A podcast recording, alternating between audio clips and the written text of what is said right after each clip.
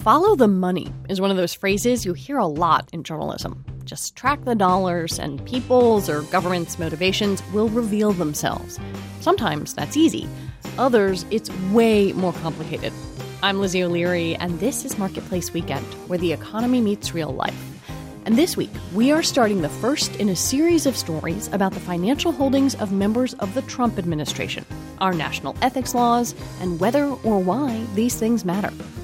So we start with this phrase ethics be damned. That's the provocative title of the new investigative series from our colleagues at APM Reports. They spent six months looking into financial conflicts in the Trump administration and the office that's supposed to prevent them.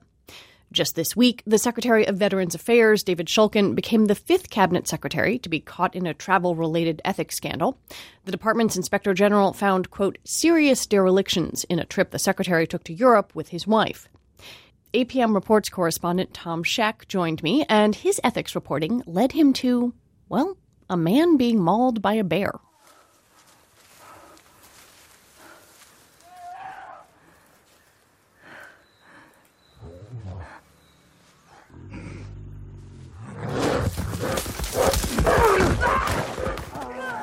Um, Tom, why are we listening to a scene from the 2015 movie The Revenant? I don't know if you remember that movie at all, but it starred Leonardo DiCaprio featuring him as a fur trader out there in the 1800s, struggling to survive in a harsh winter.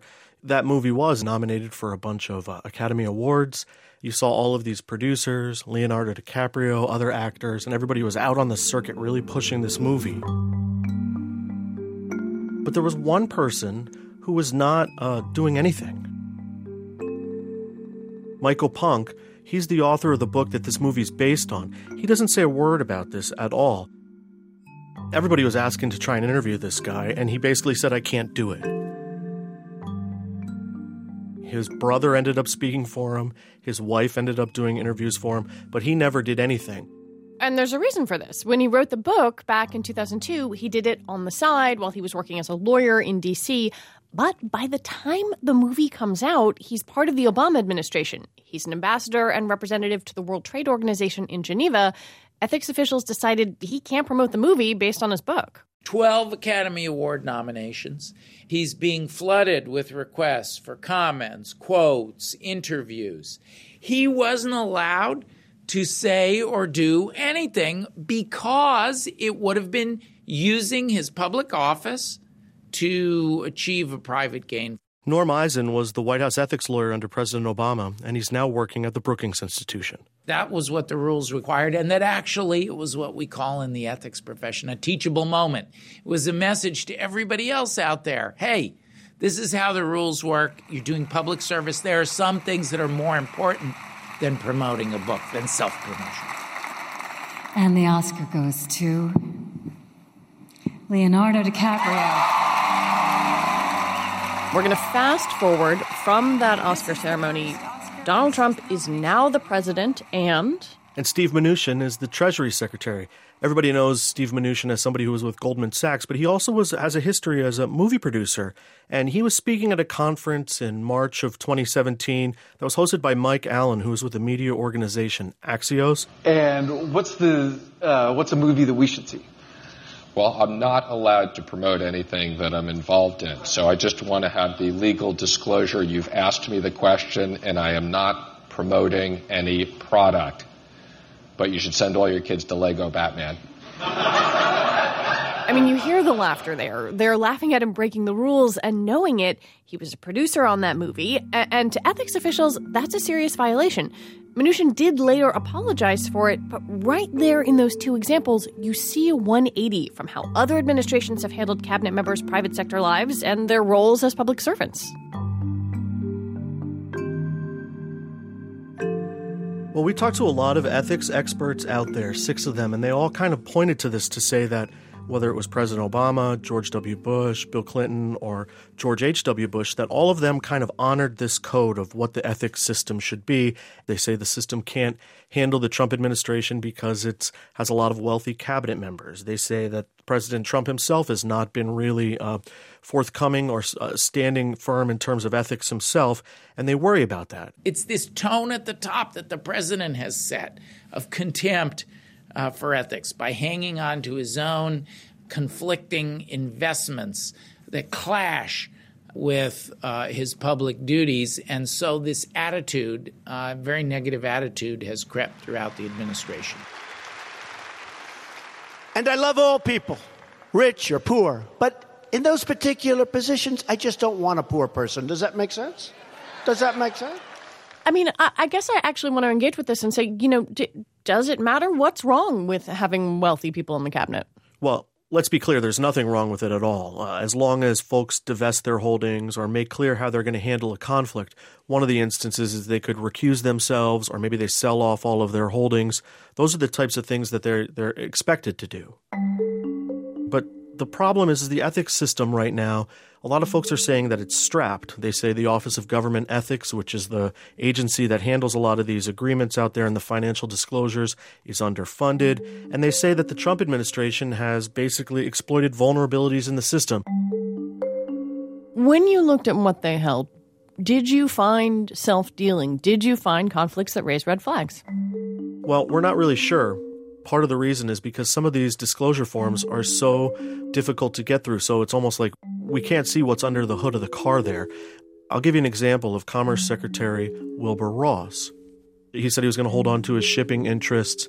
We spent about three to five months going through those uh, shipping interests. We had to go through LLCs.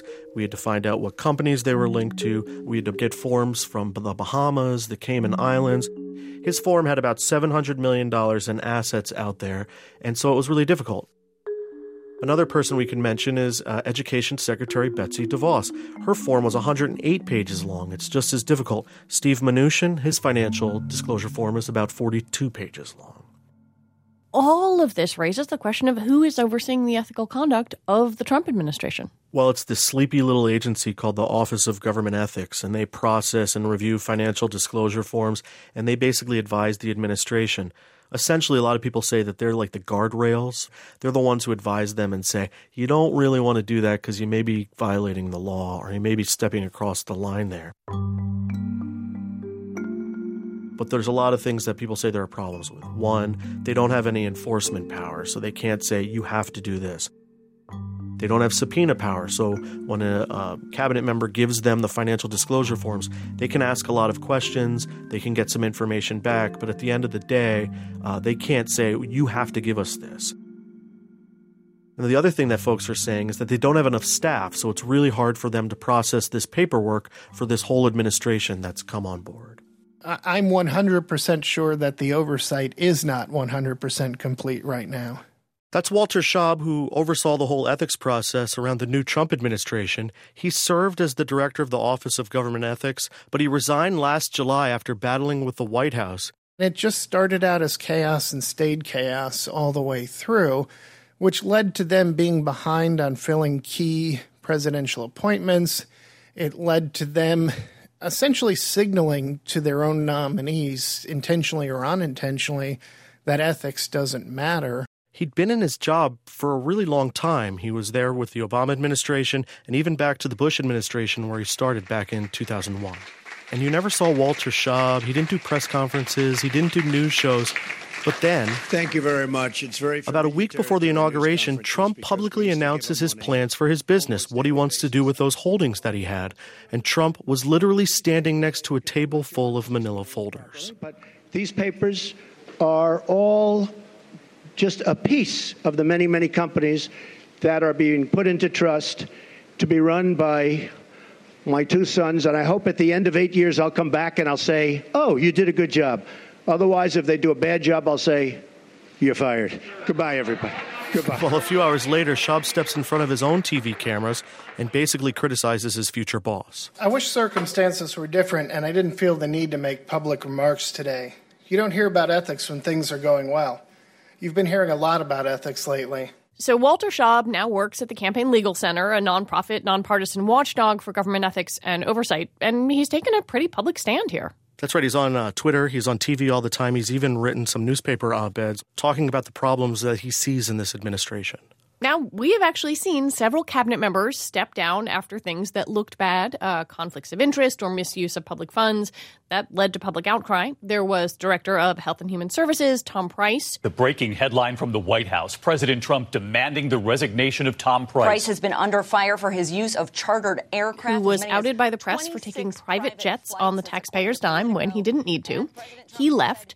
And recently, the head of the Centers for Disease Control, Brenda Fitzgerald, resigned after it came out she'd bought stock in tobacco company. The Centers for Disease Control and Prevention needs a new leader. CDC so, I mean, would some people say, look, the Trump administration is dealing with ethics and, and the people are being ousted after bad behavior? Well, that's right. I've talked to a lot of people who have actually said that. A Republican who chaired the House Government Oversight Committee, he said people shouldn't worry about the wealth of Trump's cabinet, and he said they're not joining the administration to line their own pockets. What he was basically saying is if you start to impose too big of a burden, too many regulations on people who may want to join the government, what's going to happen is that they're going to, not going to want to do it at all, and they're going to risk good people basically not joining the government at all. But ethics officials are actually worried. When I talked with the acting head of OGE, David Apol, this is the guy who took over when Walter Shaub left in July, he brought up a recent poll by a group called Transparency International. It showed a majority of Americans polled believe public corruption is getting worse. Loss of public trust is probably the most immediate threat to democracies today, rather than military invasion.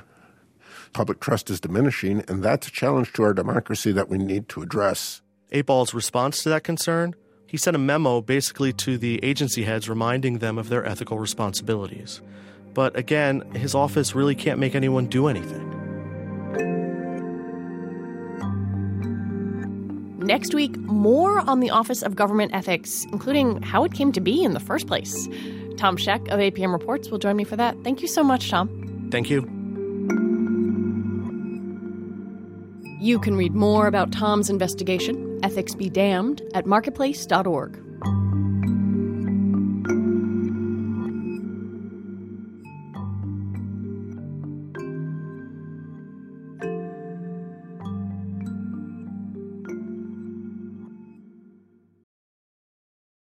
The U.S. lags behind Iceland, Rwanda, and Nicaragua when it comes to pay equity for women. That's according to a recent report from the World Economic Forum. In the U.S., on average, women earn about 80 cents for every dollar a man makes, according to the Department of Labor. Think about it like this this is the sound of men's average pay, a metronome at 100 beats per minute. To get women's pay, on average, we changed that to 80 beats per minute. Why this happens comes down to a bunch of factors we'll look at today. First, some women just get paid less than men for the same jobs, like what happened to Julie Fager. So, the summer I graduated from high school, I got hired to be a lifeguard, and I was working for a company in Northern Virginia where I grew up, and then found out that if I got this license to be something called a pool operator, that I could get paid more per hour you can actually work at a pool alone instead of having a pool that has like a separate manager. And I also loved working at a pool by myself because most of the time there weren't very many people there, which meant I could hang out and read and, you know, get a tan. Later on in the summer, I mean, I guess it was probably in August to reward those of us who had stayed for most of the season, the company actually closed down all the pools and we had a lifeguard Olympics. And the team that I was on, we happened to win. And we were really good at treading water for, you know, 25 minutes and pretending to save people. And our prize was to get to go for a whole day to have a party on the owner of the company's boat on the Chesapeake Bay. For an 18 year old, that's pretty epic. I was talking to someone else who had the same job as me, who was a lifeguard, who was a pool operator, and it somehow came out that he was getting paid more. We had exactly the same experience, exactly the same license, and he was getting paid, you know, let's say $8 an hour and I was getting paid 7.50. And that made me incredibly mad you know, I grew up with like feminist activist parents, and, you know, I certainly knew that pay inequity was a thing, but I didn't expect that it was a thing in 1998. And so it was just like, a, oh my God, this is still happening and it's happened to me. I felt like I had to do something about it. So I did. I wrote a letter to the president of the company. You know, it was like a total charm offensive, you know, this very like, oh, I love working for this company and it's so great. And I'm sure that it was an accident that this guy who has exactly the same job as me and exactly the same qualifications is getting paid more. And I'm sure that you as a, you know, modern, young, cool businessman would not want to have your business become known for engaging in, in discriminatory behavior also being like, you don't want me to do anything more about this, right? and, you know, and I and I proposed a solution.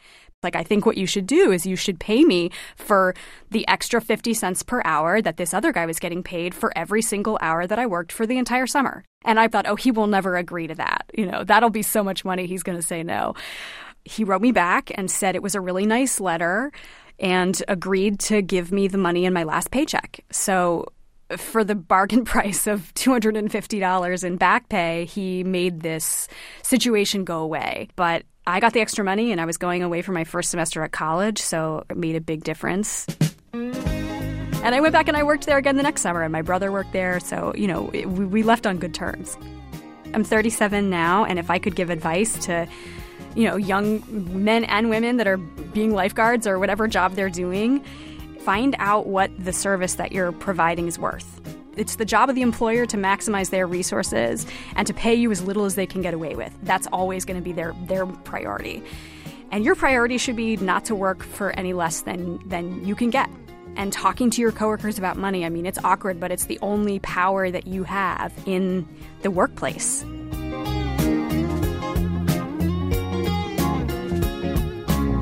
Of course, it's not just summer jobs. The wage gap runs through and across different industries. Catherine Berheide studies it. She's a professor of sociology at Skidmore College, and she's also experienced it in her own life. I first realized it when I became department chair. And when that happens, you actually get to see the salaries in your department. And I discovered that I was actually making less money than my junior colleague, and I had had no idea. and what'd you do? As chair, you walk in and you have a conversation with the dean where you advocate for the salaries of your colleagues. And the dean, of course, took one look at where my salary was. And I got a very nice raise that year. I think he was felt guilty. Can, can you help us unravel a couple of things about the wage gap? Because there are these conversations that we seem to have over and over again about why women and men in the United States make different amounts of money when we control for things like education um, and race, uh, what do we find?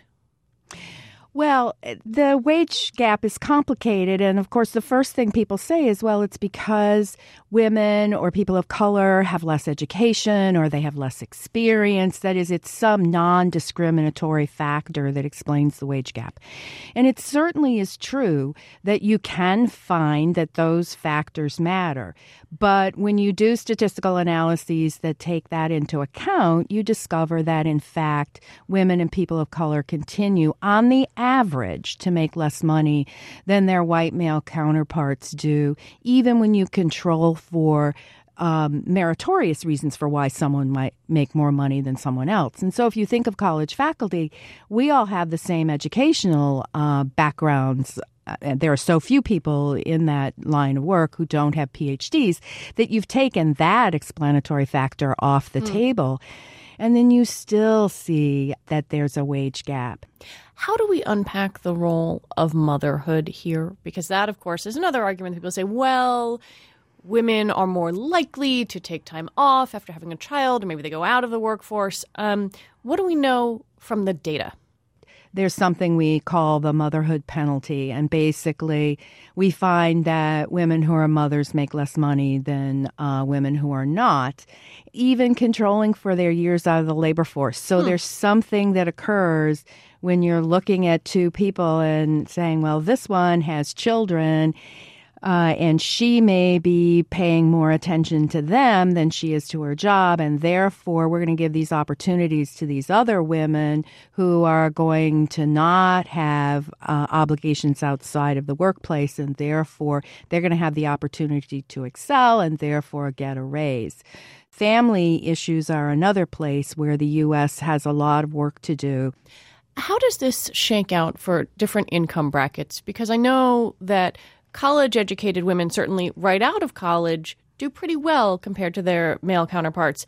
And in some ways, the inverse can be true for folks without a college education. But how does this work both in different income brackets and then over time? Well, ironically, um, the wage gap is actually greatest at the top. Mm. Entry level wage setting practices are the ones that it's easiest to uh, demonstrate some kind of discriminatory intent. So, therefore, you're much less likely to have the big wage gaps at the starting level and at lower level jobs. That means, of course, that over time, a small difference will grow into a much larger one if nothing is done to intervene.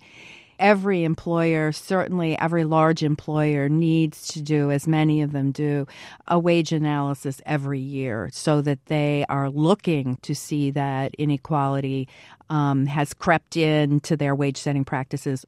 Catherine Berheide, a professor of sociology at Skidmore College, thank you so much. You're welcome. And next week on the show, we'll look at the wage gap from the employer's point of view.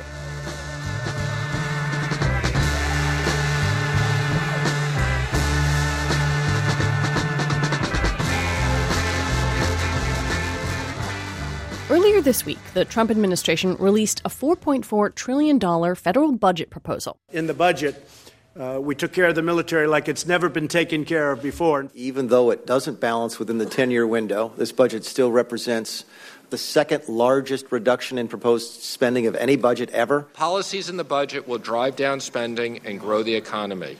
That was President Trump, Treasury Secretary Steven Mnuchin, and Budget Director Mick Mulvaney. You heard Mulvaney, a former member of Congress and known deficit hawk, admitting he would have voted against this plan because this proposed budget would add to the deficit and eventually the national debt. The GOP used to be pretty anti deficit. This budget plan and the new tax law are not. Now, concerns about deficits and debt can be confusing. So let's break it down with this analogy. Picture a bathtub. Splish splash, I was taking a bath. If you think about the water in a tub as the national debt, water flowing into a tub can be thought of as the deficit. Uh, the amount of money that the government has to take out and borrowing each year because it's spending more than it's taking in. And in a splish splash, I jumped back in the bath. Well, how was I to know there was a party going on? That's David Primo, a senior affiliated scholar at George Mason University's Mercatus Center. And when it comes to the national debt, yeah, he's not so sure there's a party going on.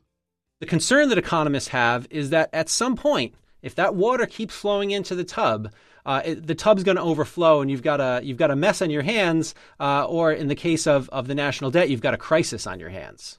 Well, so this is really kind of the the I guess we could say multi-trillion dollar question. Do deficits matter if we as the United States really unlike any other country in the world have the ability to issue debt that the markets gobble up?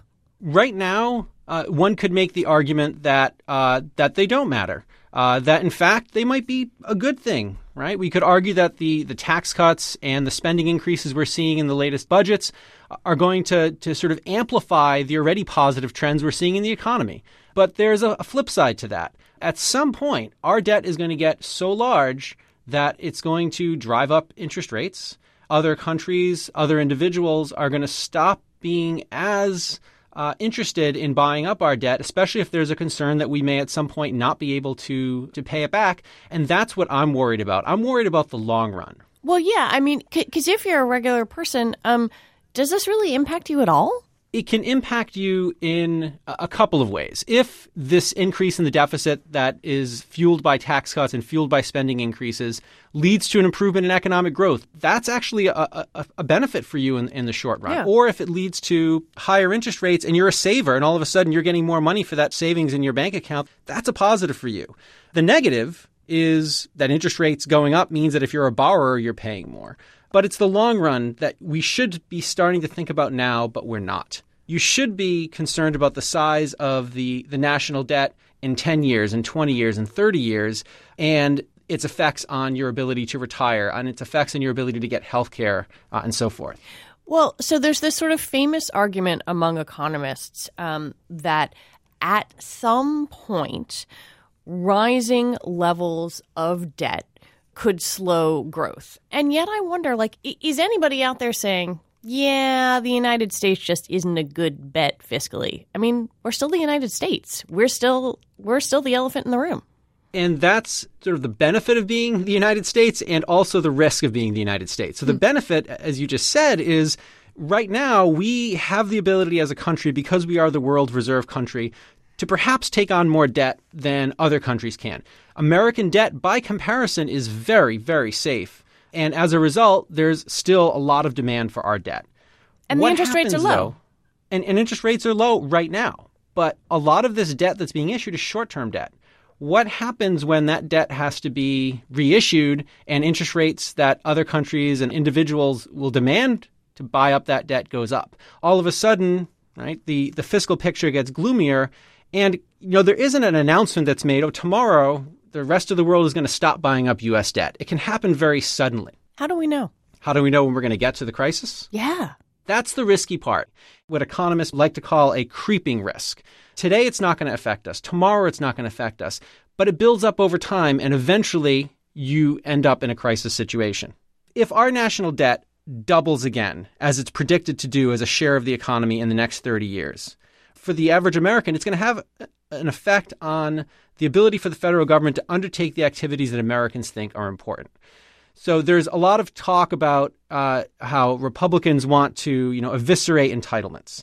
And when you say that, we mean Medicare and Social Security. Yes. If some action isn't taken now to shore up Medicare, to shore up Social Security, uh, those programs are going to be in far more jeopardy in, in 10, 20 years than they are today.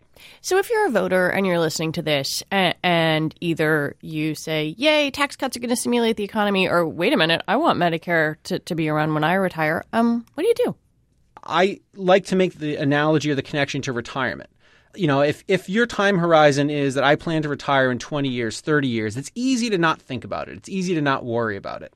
Uh, but the earlier you start dealing with it, the better off you are. So if you're the average member of the public, one thing you could think about is, well, if it's as it seems likely, uh, we're not going to see immediate action on dealing with the debt and deficit problems we face as a country.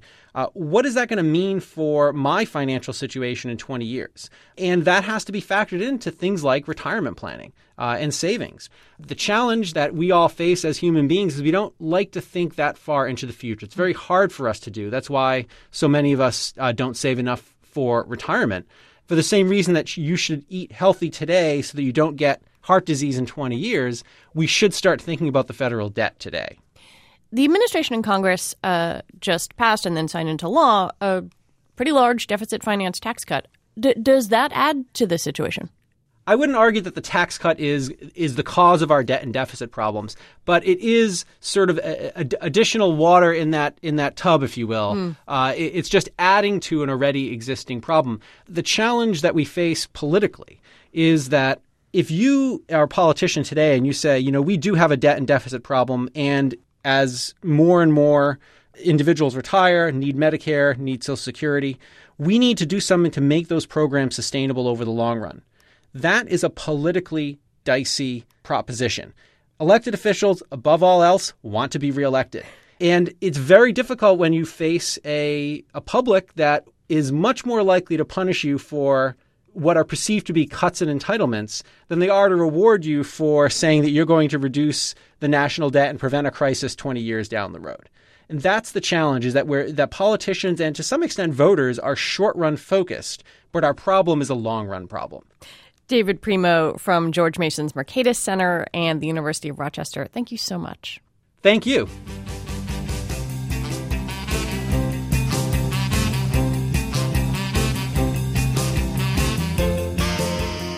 Last week on the show, we talked about so called work spouses and how, according to a poll by Gallup, a work bestie can be good for business, especially for women.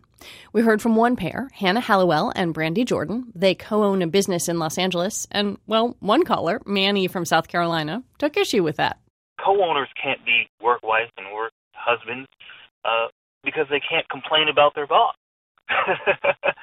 you know, um, that's the whole point. You go to a happy hour and you complain about your boss or your your job duties or, or, or something like that. And um, that's a key part of having a work spouse that you can commiserate together.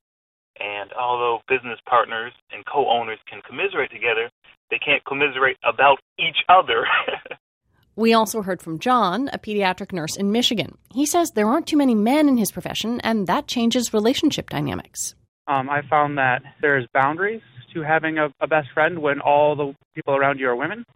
And um, by changing my job to incorporate working on every single floor, I feel connected. I feel uh, I know everyone, but there's there's not that necessarily that that depth of one to one friendship purely from a, a male female ratio. So, anyway, I thought I'd call in and share my story. Thanks. Got a comment about something you heard on the show? Leave us a message like John and Manny did at 1 800 648 5114.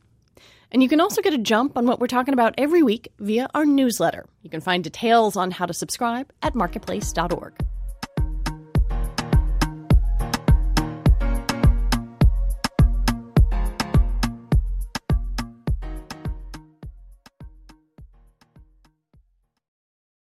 And this week, Americans got a special look at the previous First Lady, Michelle Obama, or rather, her official portrait. I'm also thinking about all of the young people, uh, particularly girls and girls of color, who in years ahead will come to this place and they will look up and they will see an image of someone who looks like them hanging on the wall of this great American institution. That institution is the National Portrait Gallery, where the painting by artist Amy Sherald will live. And just like when she lived in the White House, there's a lot of attention on what Mrs. Obama is wearing in the picture. A dress designed by Michelle Smith, who founded the label Milly. Well, I was originally contacted by Mrs. Obama's stylist named um, Meredith Koop. And she said, Mrs. Obama may want to wear Milly for her official portrait. And I was so excited. And um, they already had an idea of the type of dress that they were interested in. The dress was part of Smith's 2017 spring collection, a breezy, full length, arm revealing creation with a black top and a bold graphic print on the skirt. Retail, Smith says, would run about $600. Not cheap, but a lot less than many high end designers. But Mrs. Obama got the star treatment, starting with sketches. So from there, I already had Mrs. Obama's measurements from making other styles for her during the presidency.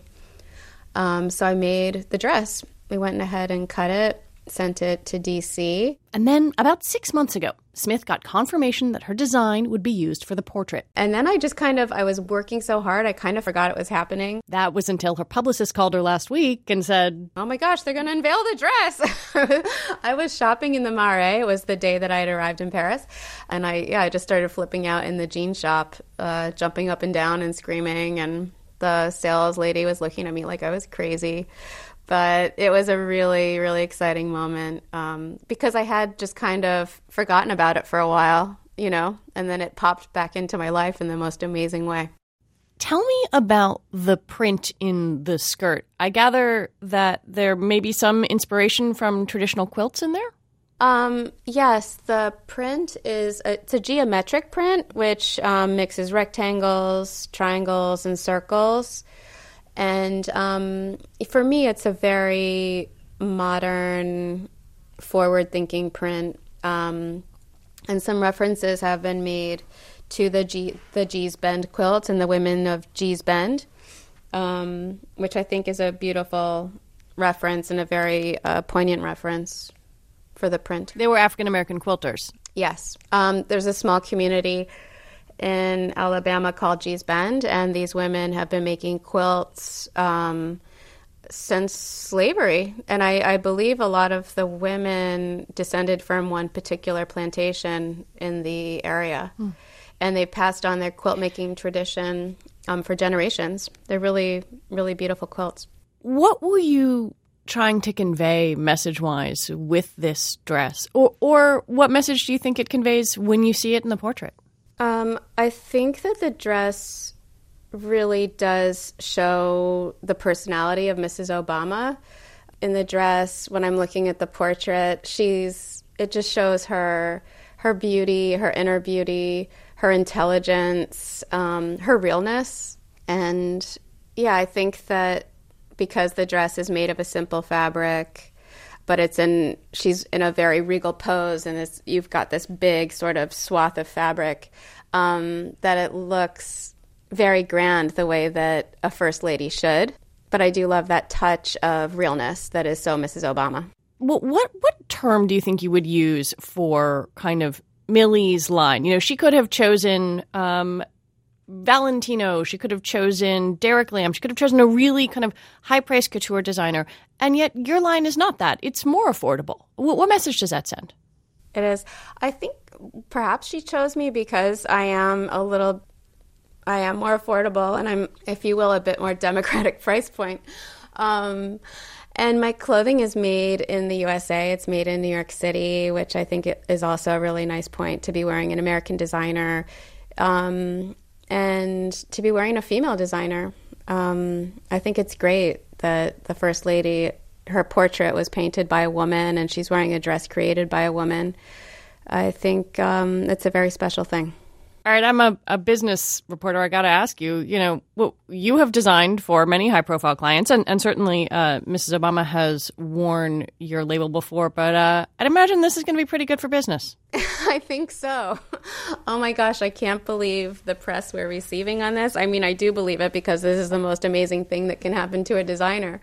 Um, and it's such an honor, but yes, I mean, oh my gosh, I'm receiving a lot of attention Milly's receiving a lot of attention. It's a really exciting moment, and um, I'm just I'm just so honored. It's hard to speak. I'm so honored. Michelle Smith is the creative director and founder of Millie, and she designed the dress Michelle Obama is wearing in her recent portrait. Thank you so much. Thank you. And you can see a sketch of the dress on our website, marketplace.org.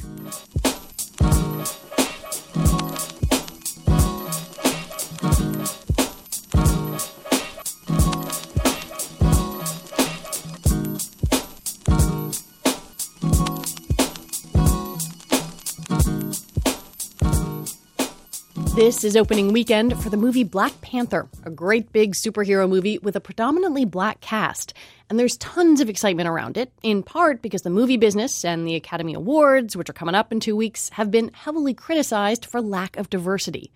But the movie world's cousin, television, may have some lessons in both diversity and how to make money from it. Christabel Nsiah-Boadi has that story. All right, show me what we did.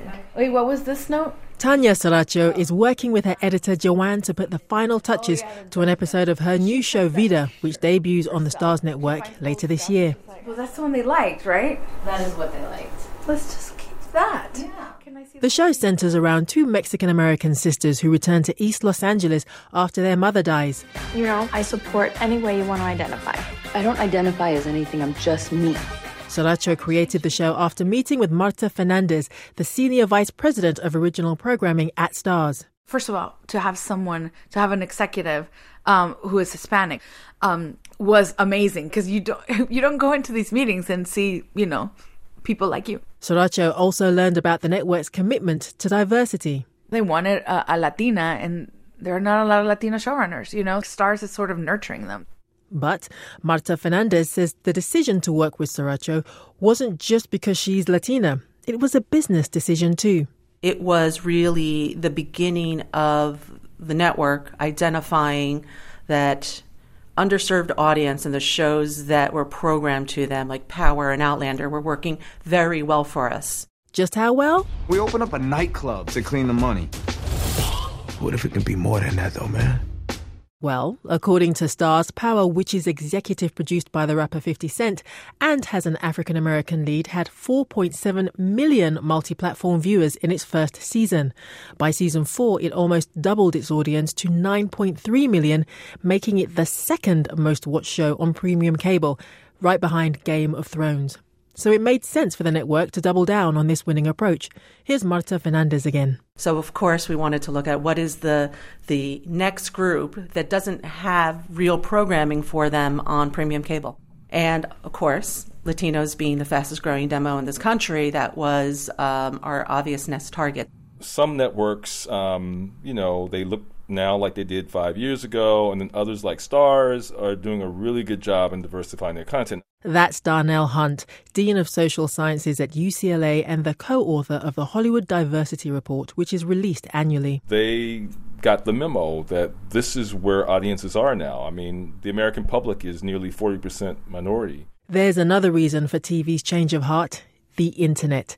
Nancy Wang Yuen, author of Reel Inequality, says the internet has forced TV executives to pay attention to content that doesn't stick to the same old narratives and characters. YouTube is now where the entertainment industry is finding new talent. Like, why cast, you know, a new actor who we don't know if she or he is going to hit, but why not, you know, cast someone who already has a great following? And so, what's exciting about YouTube is that some of the biggest actors on YouTube are people of color, and a lot of them are women of color as well like Lilly Singh, who has over 13 million subscribers. Right, of course, YouTube, and obviously I know YouTube. Yes. While YouTube has an influence on the entertainment industry as a whole, TV has the edge over its big screen counterpart when it comes to producing inclusive content. Darnell Hunt explains why. Television, the, the barriers to entry are a little lower. We had like 1,200 or so TV shows in our in our database that's 1,200 opportunities for people to get involved, whereas you're only talking about a couple hundred films. Even though some of the most profitable movies of recent times have been created by and starred people of color. So, look, I go do my research. Apparently, a whole bunch of brothers been missing in this suburb. But it's cool. Bro, how you not scared of this, man? We haven't hung in five years. I miss you guys. We need a girls' trip. My son, it is your time. Show me my respect and bow down. You get to decide what kind of king you are going to be.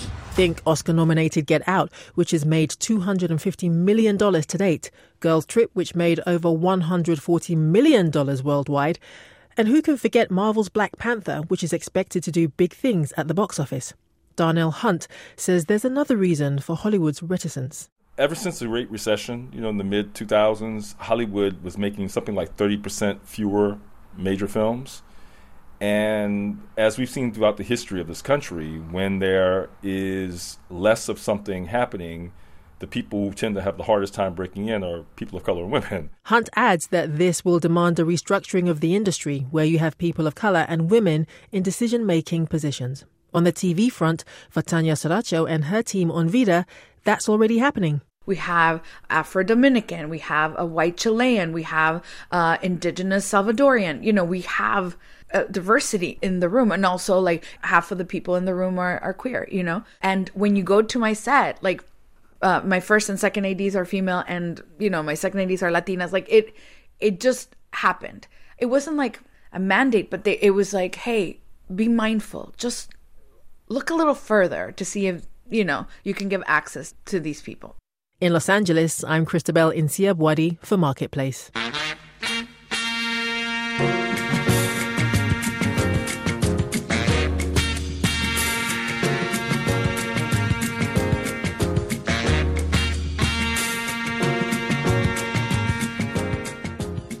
You're listening to Marketplace Weekend, or ear, radio, thumbs up.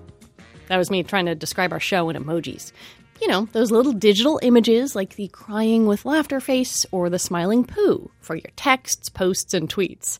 157 new emojis will be added to our keyboards this year, including female superhero, mosquito, and lobster. Each an idea submitted by the public. But there's a money angle, of course.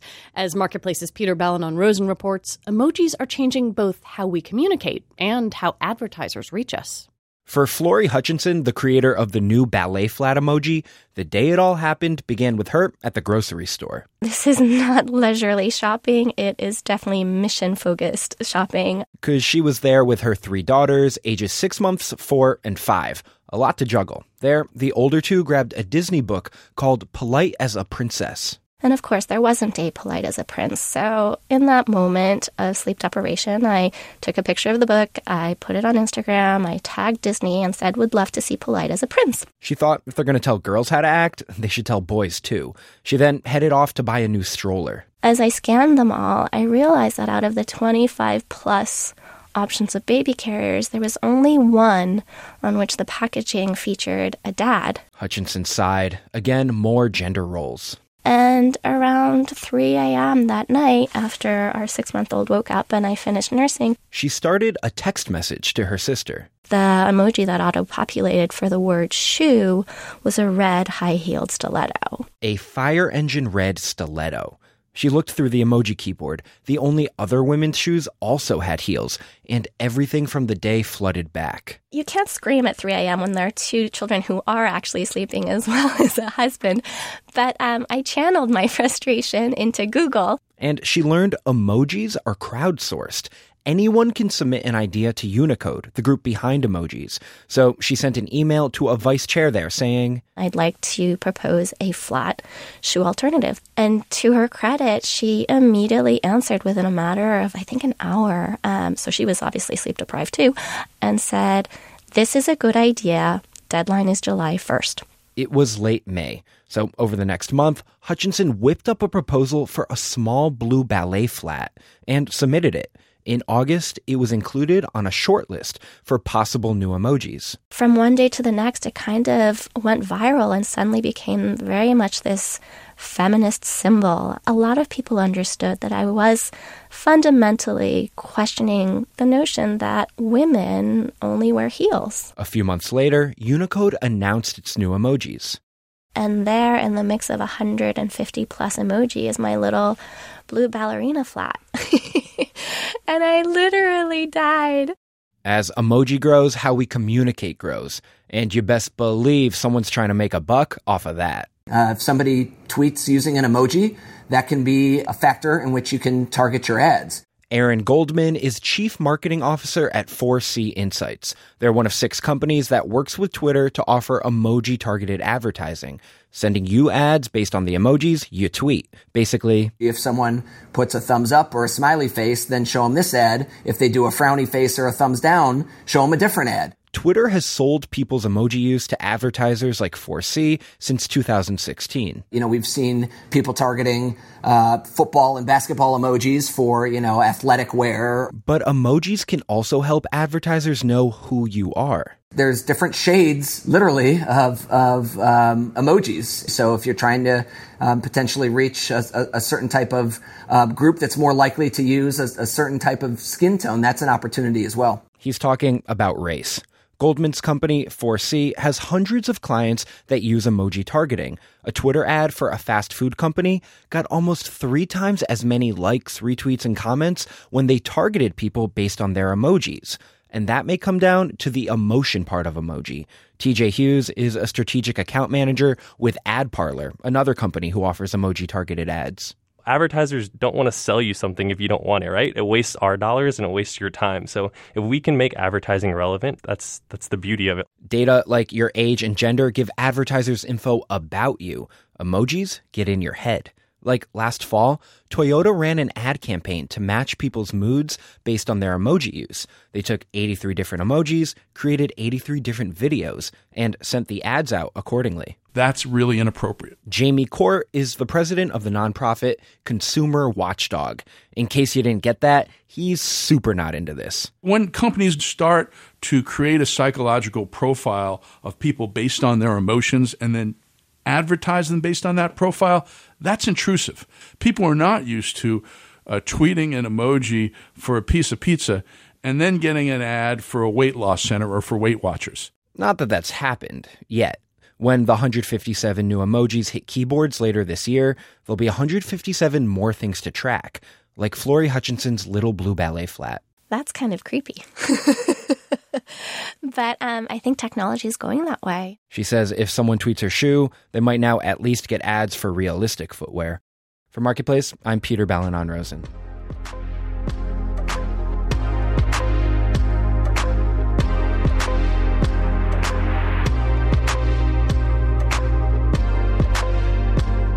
And that is it for this Marketplace weekend. The show is produced this week by Peter Balonon Rosen and Paulina Velasco. Joanne Griffith is our senior producer, and Daniel Powell is our engineer. Naren Rao composed our theme music. Evelyn LaRubia is Marketplace's executive editor. Deborah Clark is our senior vice president and general manager. I'm Lizzie O'Leary. Thanks for listening.